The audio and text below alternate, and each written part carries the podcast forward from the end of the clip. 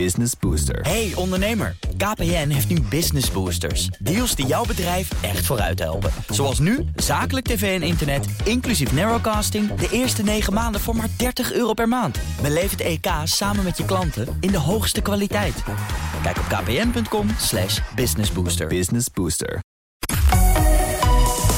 BNR Nieuwsradio. The Big Five. Art Rojakkers.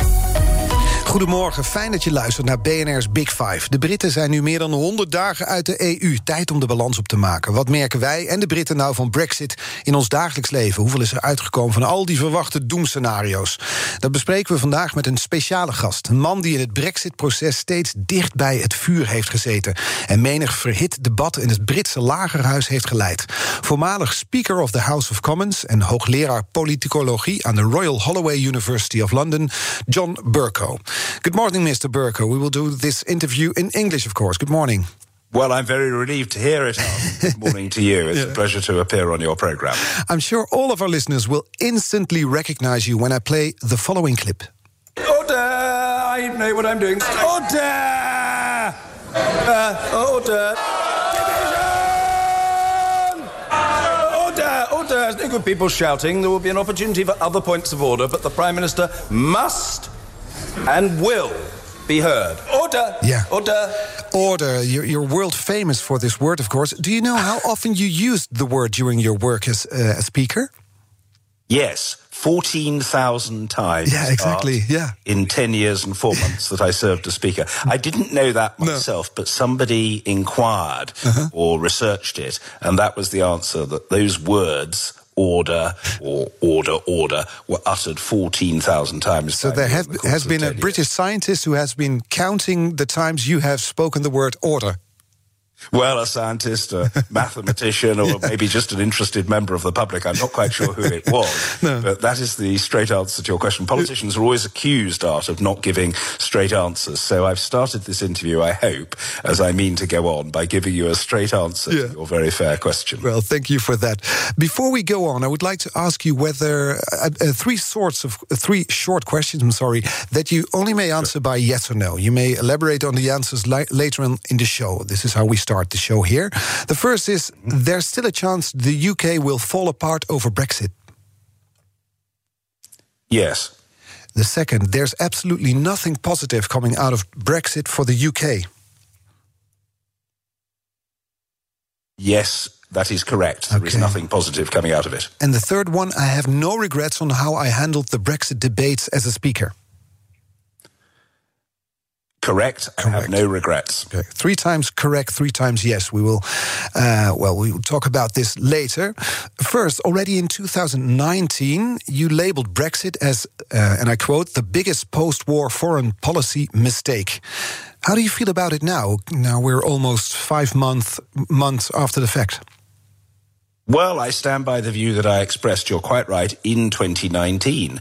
I specifically made that observation, and in either those words or very similar words, on the 4th of November 2019. I mention that art because my last day in the chair as Speaker was the 31st of October. And a new speaker was elected on the 4th of November 2019. And on that occasion, on that day, I gave an interview to the Foreign Press Association mm-hmm. in which I said that Brexit was the most colossal foreign policy blunder of the post war period. I didn't express views about Brexit as speaker. I expressed views about procedure, mm-hmm. about the handling of the matter about Parliament, about the rights of MPs, and how the government should behave in its dealings and interaction with Parliament. But I didn't express a view for or against Brexit from the chair. Mm-hmm. I did vote against Brexit in the referendum, which as a citizen I had every right to do. And then, as I say, when I left office within days, I did say that I thought it was the most colossal foreign policy blunder of the post-war period. Mm-hmm. And I say that because it struck me then, and it strikes me now, as an act of national self-harm by the United Kingdom. National And self-harm? reasoning is Yes, eh, in other words, we have inflicted damage upon ourselves. Uh-huh. And I say that because I think really are, there are two very powerful reasons why it would have been better for the UK to stay in the European Union. First, it's a power block.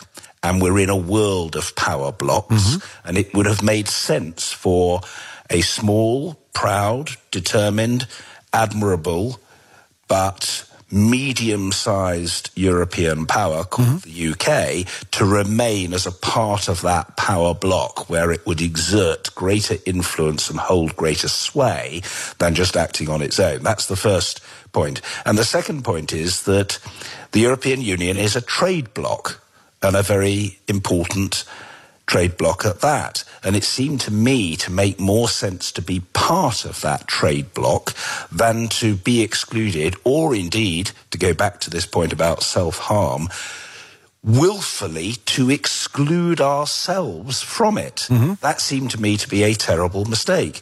Now, if you ask me a few months on how I feel about it, you won't be surprised to know that my view hasn't changed. I think it is going to be damaging to the UK in terms both of trade and commerce and of inferior and declining political influence. Yes. So, all in all, I think it's a very bad thing. I accept for the avoidance of doubt and so that your listeners are clear that the government has a right to proceed with Brexit uh-huh. because they managed to persuade Parliament to have an election in December 2019 and Boris Johnson and his party, the Conservative Party, won that election. So yes, they've got a right to go ahead. But you would think me a very strange person if I suddenly said, well, not only have they got a right to go ahead, Yeah. but I think they're absolutely right on the issue. I think they've got a right to go ahead, but they're absolutely wrong on the issue.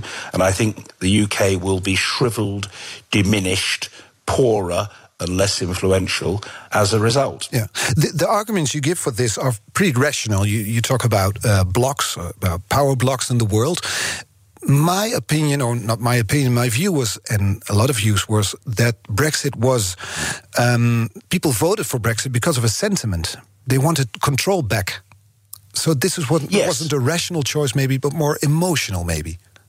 Well, I rather agree with you. I think it was an emotional choice. Now, of course, there is a role for emotion and feeling and sentiment in politics.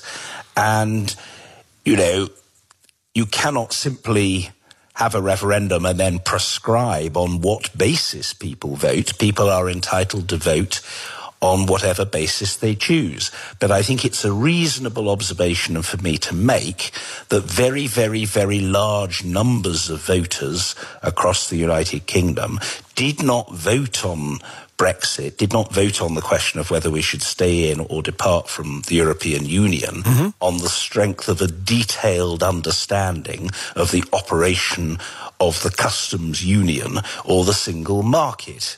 Why? Well, because most people wouldn't consider themselves to be experts Yeah. on the matter of the operation of the customs union or the single market. They wouldn't, moreover, be necessarily particularly conscious of or closely familiar with the detailed policies of the European Union to which the United Kingdom had been signed up. No, people were making an overall judgment. Mm-hmm. Did they think that it was better economically or politically or both to be part of this bloc or did they want to be out of it and insofar as they wanted to be out of it and they did by a small majority Yeah. i think are you're right that they wanted to be out because they wanted to use that slogan to take back control Exactly. So they voted against their own interests, in a, in a way, maybe, in well, your I opinion. they did vote against their own interests because I don't think actually we have taken back control. There is a difference, if you like, art between formal power and practical or meaningful power.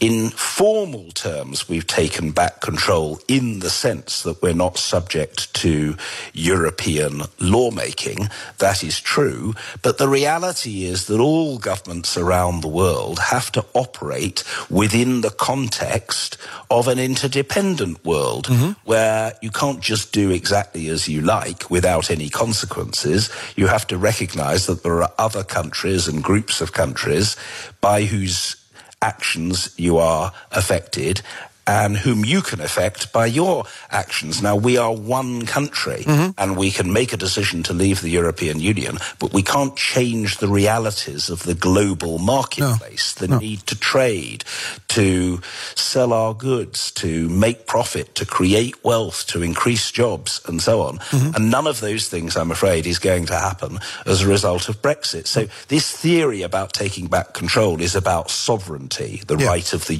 UK Parliament to make decisions. Well, yes, we can make decisions about our own laws. It is true.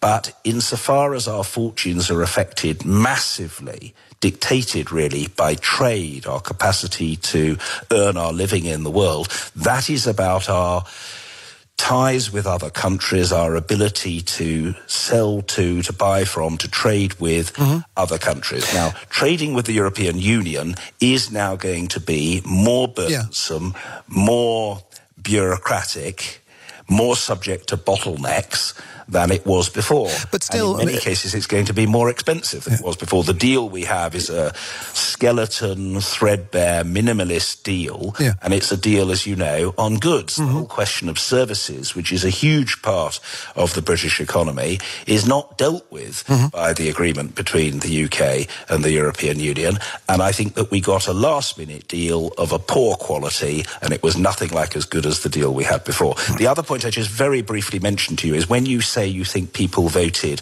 art perhaps in the UK out of sentiment, mm-hmm. and I said I agreed with you, people wanted to take back control, there is no doubt that a very important part of the explanation for the referendum decision was that a lot of people objected to migration to the UK. In my opinion, and it is just my opinion, that motivation was wrong. I believe that migration has been very good for the United Kingdom, and we've been able to attract and retain some of the best talent from around the world as a result of coming out of the European Union, we're not now subject to the free movement policy, it mm-hmm. is true, but migration from the rest of the world is still a fact. And we have to reckon with that and we have to craft a policy that will suit UK PLC. And it is both simplistic UK and PLC? misguided. UK as a business. Mm-hmm. UK as a business. I understand. UK PLC means Yeah. UK public limited company, Yeah. if you like, UK viewed economically. Mm-hmm. And my view is that it's in our interests to be able to attract and retain and nurture and hone the best talent in this country. And Yeah. that means that we have to take people from elsewhere. And that's not just true commercially, it's No. true in, for example, higher education. We're going to find it more difficult to attract and retain the best academics from across Europe now that, you know, it is very much more difficult for them to come to the UK. That seems to me to be a loss. So you've got this theory, I put it to your viewers, your mm-hmm. listeners rather, that we've got this theory that we're taking back control, but actually we're going to have less influence and we're going to earn less and be less effective in our dealings with Europe and with countries across the globe. So that seems to me completely at variance. A complete opposite. conflict with what is purported to be achieved by the Brexiteers. The Big Five. Art Rooijakkers. Fijn dat je luistert naar BNR's Big Five. Deze week vijf kopstukken uit de wereld van Brexit in perspectief. Maar van de gast vandaag is niemand minder dan de voormalige speaker van het Britse lagerhuis, Mr. John Burko. Daarom doen we dit interview natuurlijk in het Engels. Mr. Burko, we've been talking about Brexit and the negative effects. But there must also be something good coming from Brexit. If, if we look at for instance, the autonomous way Boris Johnson has handled the mass vaccination program, for example, that wouldn't have been possible being part of the EU. Well, I think the vaccination program has been a great success, and I'm ready to acknowledge that. And it's the first piece of good news during this otherwise traumatic and damaging and rather frightening year. Mm-hmm. But I suppose what I would say to you about that is that although it's a very good thing, it's a tribute to scientists and it's a tribute to the National Health Service. Mm-hmm. In other words, it is a scientific discovery of a vaccine that has made progress possible, and with no disrespect to the right honourable gentleman, Prime Minister Boris Alexander de Pfeffel Johnson, Yes. that's got nothing to do with him. Uh-huh. Last time I looked, he wasn't a scientist. No, exactly. I don't think he had anything to do with the discovery of the vaccine. But here And at the, the mainland, looked, at the he didn't have continent, we're all pretty jealous of uh, the UK, of the vaccination speed in the UK. And, and we here in the Netherlands seem to think that that is a factor because of the Brexit. Yes, I don't see that it's related to Brexit. I must say, I just think it's a tribute to scientific ingenuity and to effective rollout. And the vaccine has been very successfully rolled out. And that's a, a wonderful thing. More than 30 million people in this country have now been vaccinated. And there is good progress. And yes, the government does have a roadmap out of the coronavirus, the pandemic, and to try to get the economy and society moving again. And I welcome that. But I don't think that you should fall for the idea that this is an accomplishment of or a byproduct from Brexit. Mm-hmm. It is just the government trying to react as best it can to events. In fact, the government was very slow in the first instance. We were very late going into lockdown. Mm-hmm. And then the government had a very foolhardy and misguided view that it would be possible to deal with this matter very quickly. The Prime Minister famously said that he thought we would be able to get on top of the Yeah. virus within 12 weeks. Well, that was absolutely detached from reality. There was no validity in that thesis at all. It's taken a great deal longer. We're now 13 months on. Yeah. We are making progress, and I'm very happy, Art, to acknowledge progress. And some ministers have had a better pandemic, if you like, than others. Some Yeah. ministers have performed more. But if you allow me, others, Mr. Bercow. If you allow me, um, I mean, because of Brexit, the, the British have been more uh, working solo. So the vaccination campaign could have been uh, has been more effective, maybe because of Brexit. Here in the Netherlands, we we have to deal with the other European countries. We have to deal with the European Medical Agency, and that slowed things down. Well, that may very well be. Uh, that may very well be. I mean, certainly there has been a capacity to get on with it in this country. Mm-hmm. And after a very slow start and all sorts of false and unrealistic hopes, great progress has been made. And in the end, you have to make a judgment about two things. Do you think, on the whole, the progress on the rollout of the vaccine and the route out of coronavirus is mainly down to the politicians or is it mainly down to the professionals? I think it has been driven by the professionals, by the mm-hmm. scientists, by the National Health Service, and to some extent by sheer public fury about the mess into which we got ourselves, not least by being complacent and slow 13 months ago. And that was the fault of the government. And I think the other thing you have to consider is the simple question if you're looking at a cost benefit calculus, do the costs of Brexit on the whole mm-hmm. outweigh the benefits or do the benefits outweigh the costs? And in my opinion, the costs very, very, very greatly outweigh the benefits. I don't come at it myself, Art, from the vantage point of someone who says everything about the European Union is marvellous, mm-hmm. that it can't be reformed, that it doesn't need to improve. I don't think that. I think it's often slow and sclerotic and slothful. Mm-hmm. And sometimes it could be much sharper in appreciating the need for competitiveness and a lighter touch. Yeah. It could be less bureaucratic and so on. But overall, I think the issue is making a hard headed calculation about the UK's national interest. So, in my case, I totally respect the fact that there are some people in Britain and a lot more in continental Europe who have a kind of philosophical or ideological attachment to the idea of European unity. Would you say That it's more irrational? approach.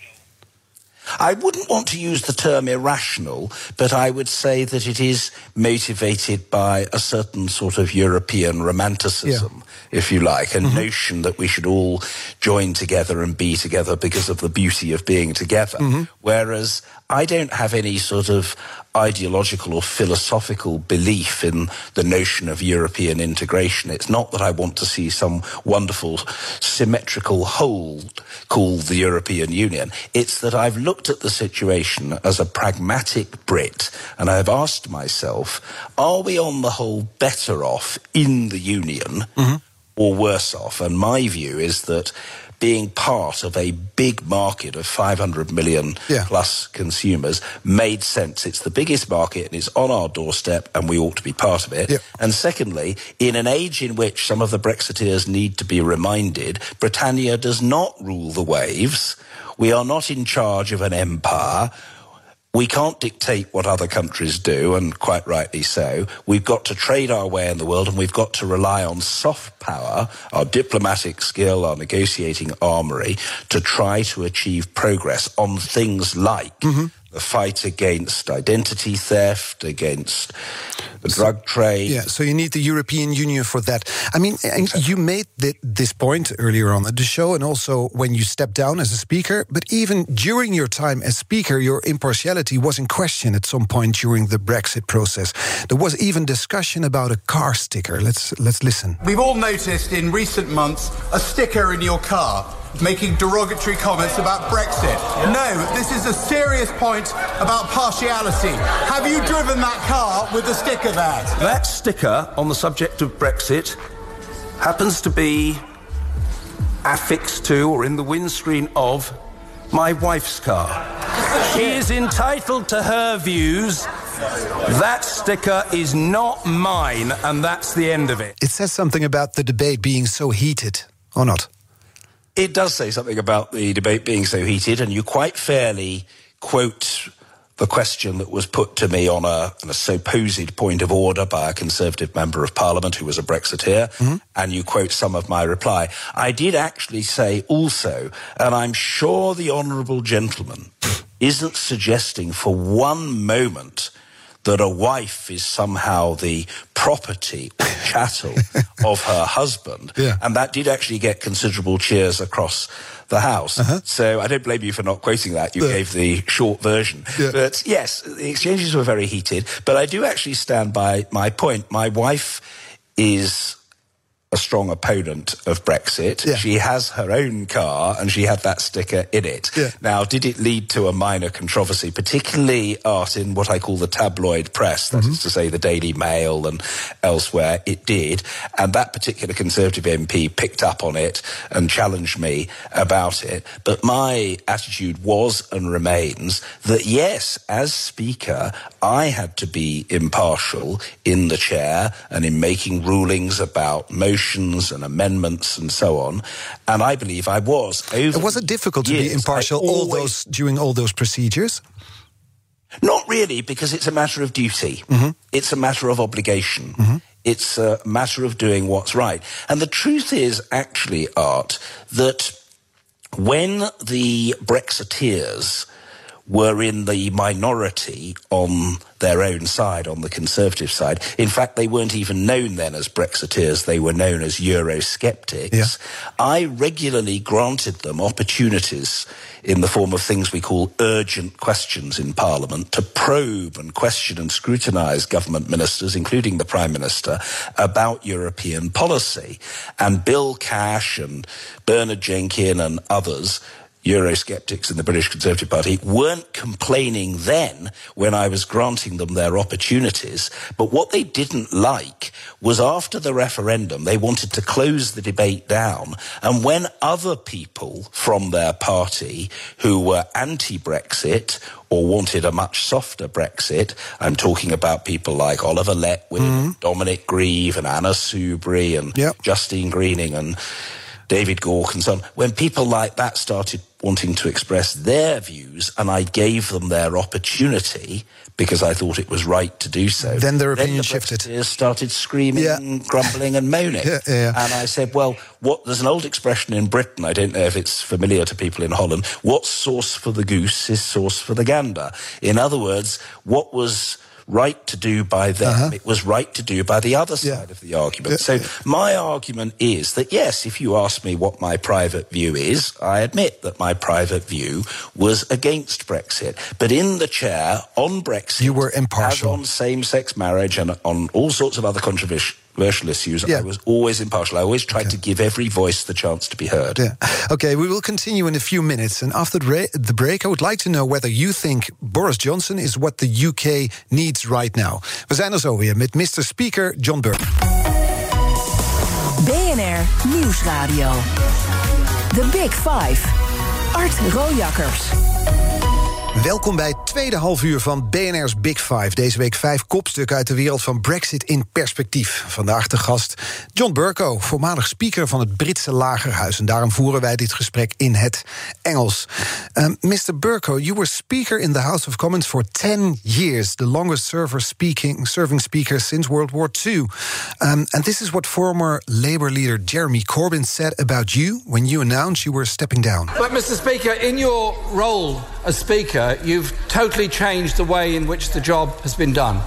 You've reached out to people across the whole country. You've visited schools, you've visited factories, you've visited offices, you've talked to people about the role of Parliament and democracy. This Parliament is the stronger for your being Speaker. Our democracy is the, our democracy is the stronger for your being the Speaker.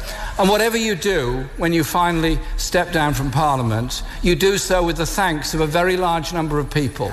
And as one that has made the role of Speaker in the House more powerful, not less powerful. I welcome that. These were warm words from uh, Jeremy Corbyn, the former Labour leader. Um, does it hit the nail on the head?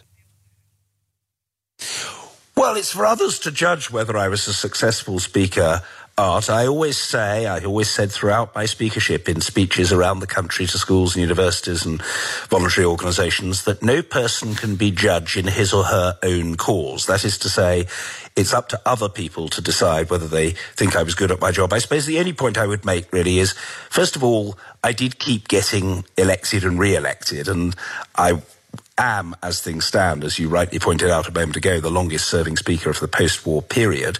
And secondly, I did try to do what Jeremy Corbyn described that day in the chamber. I tried to innovate and reform within the chamber mm-hmm. to give MPs more chance to question, to probe, to scrutinise, to challenge, to contradict, sometimes to expose errors of omission or commission of the government of the day. I tried to make the place more family friendly and to modernise it by introducing a nursery in Parliament and an education centre that can be visited by huge numbers of young people across the country. It's a digital facility which tells the story of how British democracy evolved. I tried to make it more diverse with appointments of women and BAME representatives to senior positions. I don't know if you understand me when I say that traditionally the British Parliament has been dominated by white, male, upper middle class or even upper class. Mm-hmm people, yeah. and I wanted to make it more, if you like, of a mirror image, is, more representative of the UK. Is it and fair to say that Jeremy you tried to? Uh, I went around the country and talked to people yeah. and was questioned by people. I listened to people in a way that speakers didn't used to do. Now, is it to, uh, fair to say you, you've tried to close the gap between citizens and politics? That was, I think, mm, a part of your mission. And now the vote for leaving the EU and the Brexit ref referendum made the sentiment of the citizens citizens not feeling heard by the government very clear. Well, I did try to break down the barrier between representatives and the represented. Yes, I wanted to demythologize, if you like. Mm-hmm. And demystify Parliament. I remember at an early stage, Art, in my speakership, that a very senior Conservative member of Parliament who had not voted for me came up to me and we had a most intriguing exchange. He was very hesitant that day, a very posh aristocratic man. And he said to me, Mr. Speaker, I didn't vote for you. I didn't vote for you. I, I, I, I, I didn't vote for you. And I thought, well, I knew that. I didn't have mm. Sherlock Holmes to work that out. He said, I didn't vote for you. I voted for Sir George Young because I think he's a bloody good egg.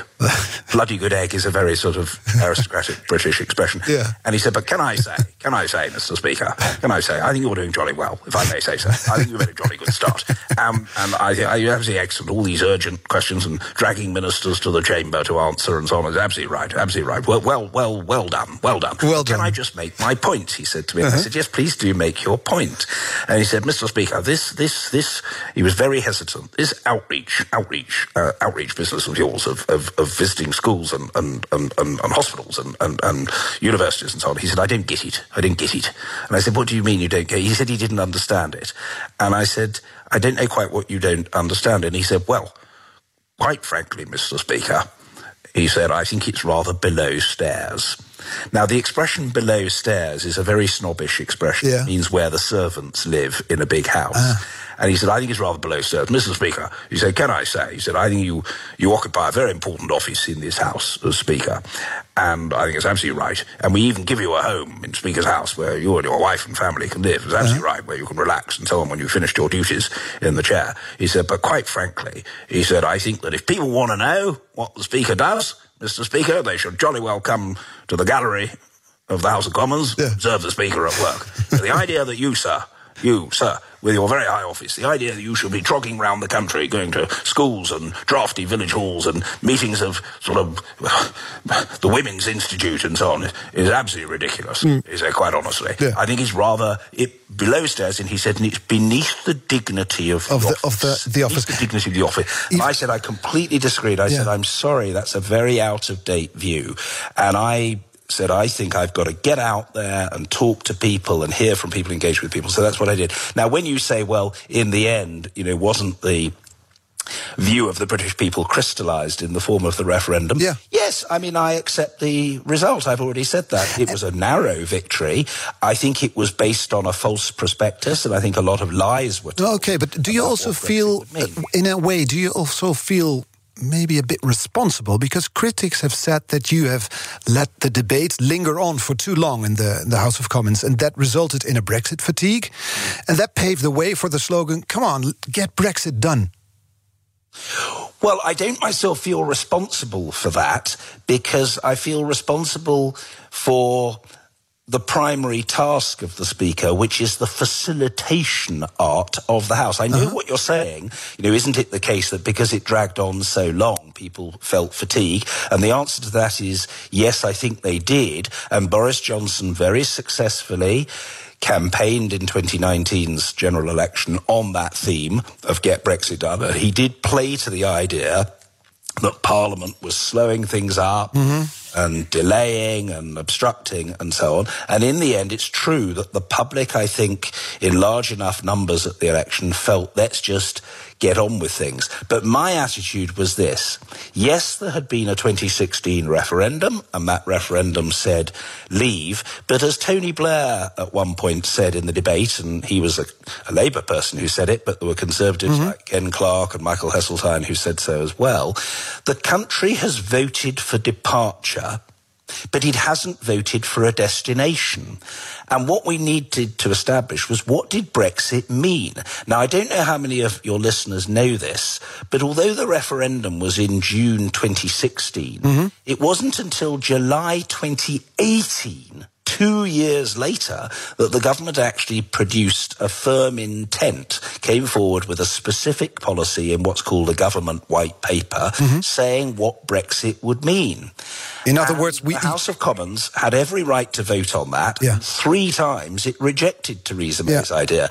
And all I did was say the House must have its say and the House must have its way. So if you're saying, do I feel responsible for slowing the process up? No, I felt responsible for letting the House say what it wanted for as long as it wanted, uh-huh. as many times as it wanted, in deciding which course to chart. Yeah. So if you're saying, am I apologetic about the role I played? No. No. Of course, none of us is perfect. We're all flawed. Her is human. Yeah. If you ask me, do I have any fundamental regrets about my The- conduct? the answer is no. I absolutely don't. Like you said at the top of the show, you also said there's absolutely nothing, nothing positive coming out of Brexit for the UK. We handled that as well. There was one other short question I would lo- like to talk about, and that's that was the question: There's still a chance the UK will fall apart over Brexit. You said yes. I hope it doesn't happen. I love my country. I would prefer the country to remain as one. Mm-hmm. I have never supported Scottish independence, but there is no doubt that there is very, very, very strong hostility in Scotland to Brexit and to the Conservative government. And in legal terms, the government, the Prime Minister Boris Johnson, are perfectly entitled to say, we are not having another referendum on Scottish independence. We had one in 2014. And the referendum by 55% to 45% was in favour of Scotland staying in the UK. However, as you will know, and your listeners will be aware, that referendum was before the Brexit referendum mm-hmm. and long before Brexit. And now elections so are coming obviously a lot on in- in May. Now say the mood has changed. Yeah. And I suppose, in a sense, what I say is what you've got at the moment in terms of the relationship between Scotland and the UK government is the irresistible force meeting the immovable object. And this is a recipe for ongoing tension. The government can say you're not having another referendum and that's the end of it. But if the government keeps saying that, and if Scotland keeps saying, well, we want to look at this matter again, mm-hmm. something has to give at some point. I don't know how that will end, but you asked me the question, could Brexit still precipitate Yeah, or there's still a chance. Yeah. lead to the breakup of the UK. Yeah. I don't say it will, and No. I don't want it to do so, but it could. And there is also the question, of course, of the future of Northern Ireland. Exactly. Mm-hmm. Northern Ireland is very unhappy about Brexit, and in the medium to long term, I think there is every possibility that there will be a united Ireland.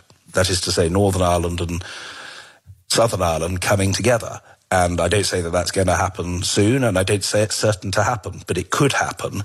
And if it did happen, obviously it would involve a breakup of the United Kingdom. So I'm not predicting it. I'm not saying No. it's certain or even likely. But you're saying there's It still a chance. significant possibility. It is a significant possibility. Yes. Zometeen praat ik verder met voormalig speaker van het Britse lagerhuis John Bercow. Zometeen om 11 uur is er BNR breekt. Wat is vandaag je breekijs? BNR Nieuwsradio.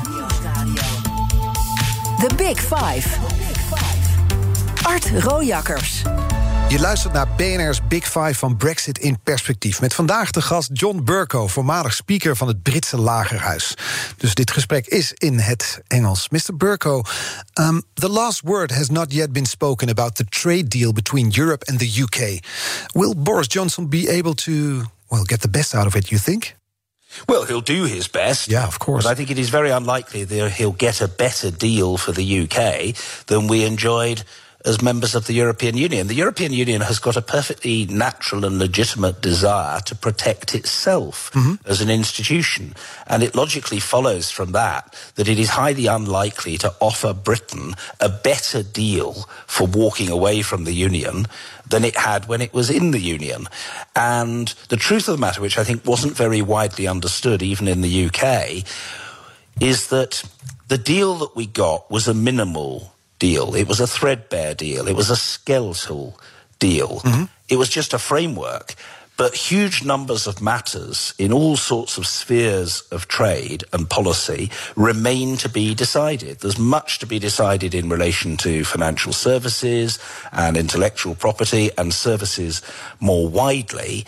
And I find it hard to believe that we're going to get as good a deal as we had when we were part of the European Union. Because obviously, if countries were going to be able to get just as good a trade agreement with the Union without being subject to the governance of the Union, mm-hmm. well, that would trigger a breakup of the European Union. And I don't think the European Union wants that, and I don't think that's going to happen. Mm. Do so, you know, we cannot exaggerate our own influence. We've got a right to our point of view, but in a negotiation, you have to take account of the views of the other side as well. Yeah. And You- when Brexiteers say, well, you know, the European Union's going to lose out, because of the massive trade deficit the UK has? The answer is we are one market for EU countries.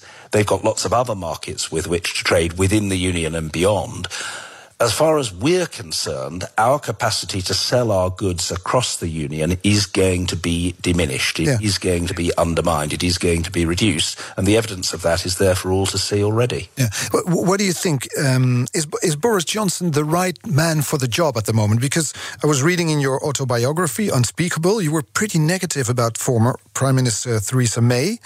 Uh, is, is Boris Johnson, will he do a better job, you think? Well, he's a better campaigner than Theresa May. Theresa May campaigned appallingly badly in 2017 and ended up losing the Conservatives' majority. She wasn't able to campaign effectively. She didn't communicate well. Boris Johnson seems to communicate rather better with the electorate, and it has to be acknowledged that he won a big majority. That is something that will help him. Obviously, if a government doesn't have an overall majority, it's quite difficult for it to make any sort of progress. He has a majority of 80 plus. So I think that he's going to be able to do quite a lot of domestic things without all that much trouble or difficulty.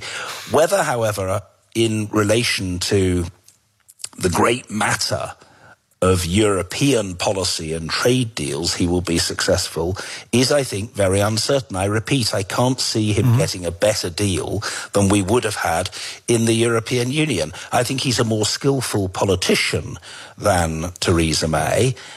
And, you know, he is going to be the Prime Minister for the foreseeable future. Occasionally there's speculation that he might leave office or be forced out of office. I don't myself see that happening anytime soon. He's got a big majority. Yeah. And so I sometimes think people predict that because they want that to happen. yeah, if you yeah. ask me honestly, trying to be as fair-minded and impartial an observer as I can be, do uh-huh. I think Boris Johnson will cease to be Prime Minister in the next six months or 12 months? No, I think that's unlikely. As things stand, I think he'll probably fight the next next election in 2023. Mm-hmm. And I very much doubt he'd serve a full term after that. I think sometime after that, sometime between 2023 and 2027 8, I dare say he would stand down. But I mean, I think he's with us for the time being. Uh, he has some skills as a politician. He has a certain populist touch. I don't like the import of parts of the Trump playbook by this government. I don't like the neglect of Parliament and the disrespect for the courts and the what I regard as rather cheap Poujadist populism mm-hmm. of the government. But he is the prime minister, and no doubt he will continue. He has a certain sort of wit. Yeah. Is he a natural public speaker? No, he's not a natural public speaker at no, all. No, uh-huh. no, he f- is very hesitant in debate and so on. Yeah. But at the moment, he's the most powerful figure in British politics, and I expect that will remain so for some time to come. Now we're looking into the future. If we do that, will we see you back in politics again? I think that's very unlikely. No? Okay. There is a, a general expectation that the speaker departs the stage and then that's and it.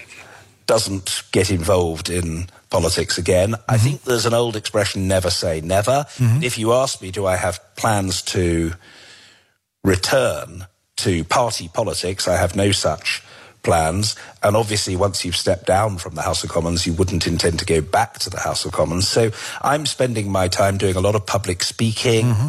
I am a non-executive director of a sports business. I'm a professor of politics at London University. I'm chancellor of my old university, the University of Essex.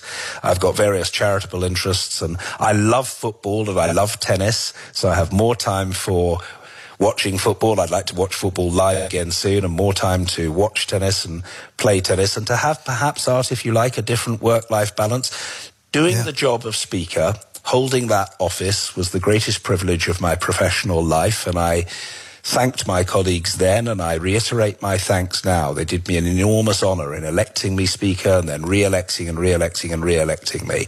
I'll never do anything quite like that role, but all good things come to an end, mm-hmm. and I decided in 2017 and said to my wife that I wouldn't fight another election. Yeah. And I originally thought of going, calling it a day in 2018. And then because of the Brexit process, I stayed on a bit longer.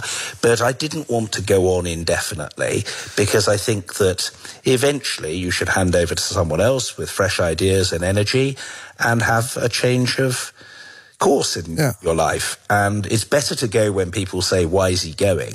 Than Yeah. to wait until everybody says, oh, Why isn't he leaving? Go. Yeah. So what's Absolutely. uh, uh, you mentioned tennis. What's true about the story that you played against Boris Johnson and defeated him 6-0, 6-0, 6-0?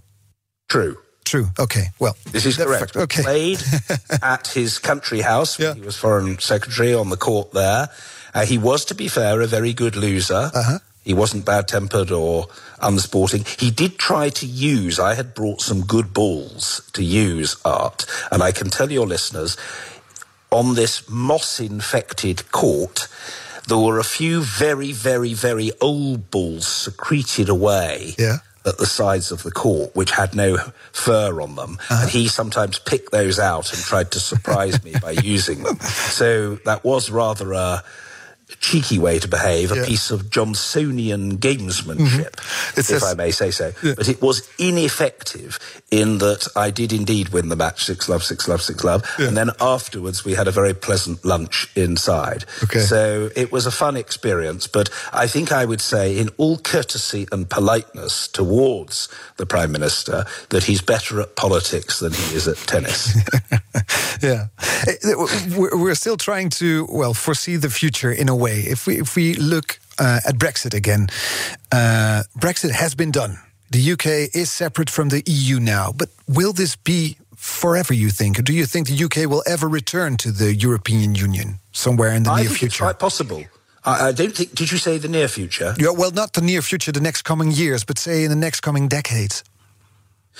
I think it's possible in the next 10 to 15 years that the UK might return. I don't think it's remotely on the agenda at the moment. I don't think it's discussed. I don't think it's talked about. I don't think it's seriously planned. I think that there is a general sense that the people have spoken and the government has a large majority and Brexit has happened, or at least the first phase of Brexit has happened. And we've got in that rather unfussy, quiet, pragmatic British way to make the best of it and try to forge a constructive path for the UK and the markets and councils of the world. But is it forever?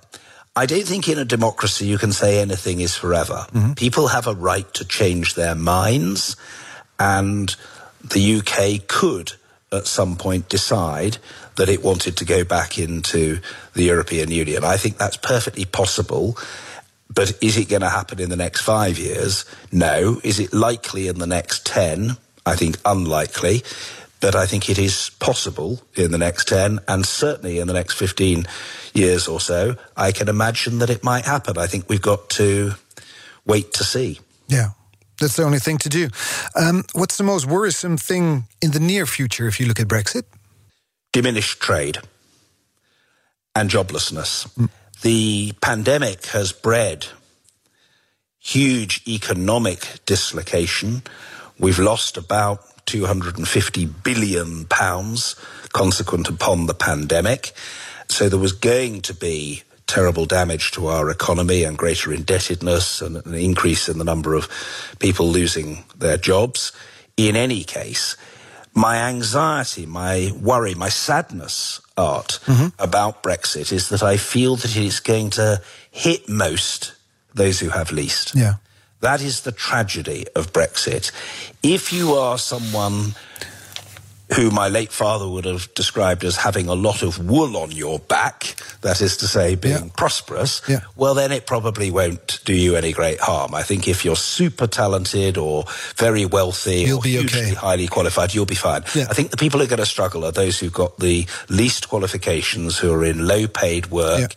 And a lot of them are going to struggle. And I think that's a great pity. And it is an irony Yeah. that there were parts of the country where people voted for Brexit. Exactly. apparently didn't realise that No. they were going to be hard hit by it. Yeah. In the immediate term, today and this week, the issue on very large numbers of voters' minds is not even Brexit. The issue on a lot of voters' minds, because we're a nation of football fans, Is the Super League? Yeah. the I wanted to talk to you about that. horrific European Super League. Yeah, I, I did want to talk to you about that, but unfortunately, our time is up. The next show will start here in a couple of minutes. So I want to uh, thank you so much for joining us today, Mr. Speaker John Bercow. Thank you for your time and joining us from, from the UK.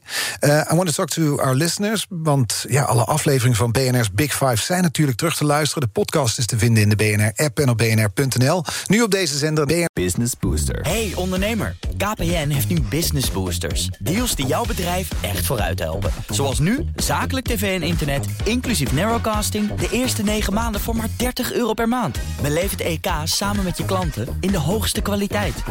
Kijk op kpn.com businessbooster. Business Booster.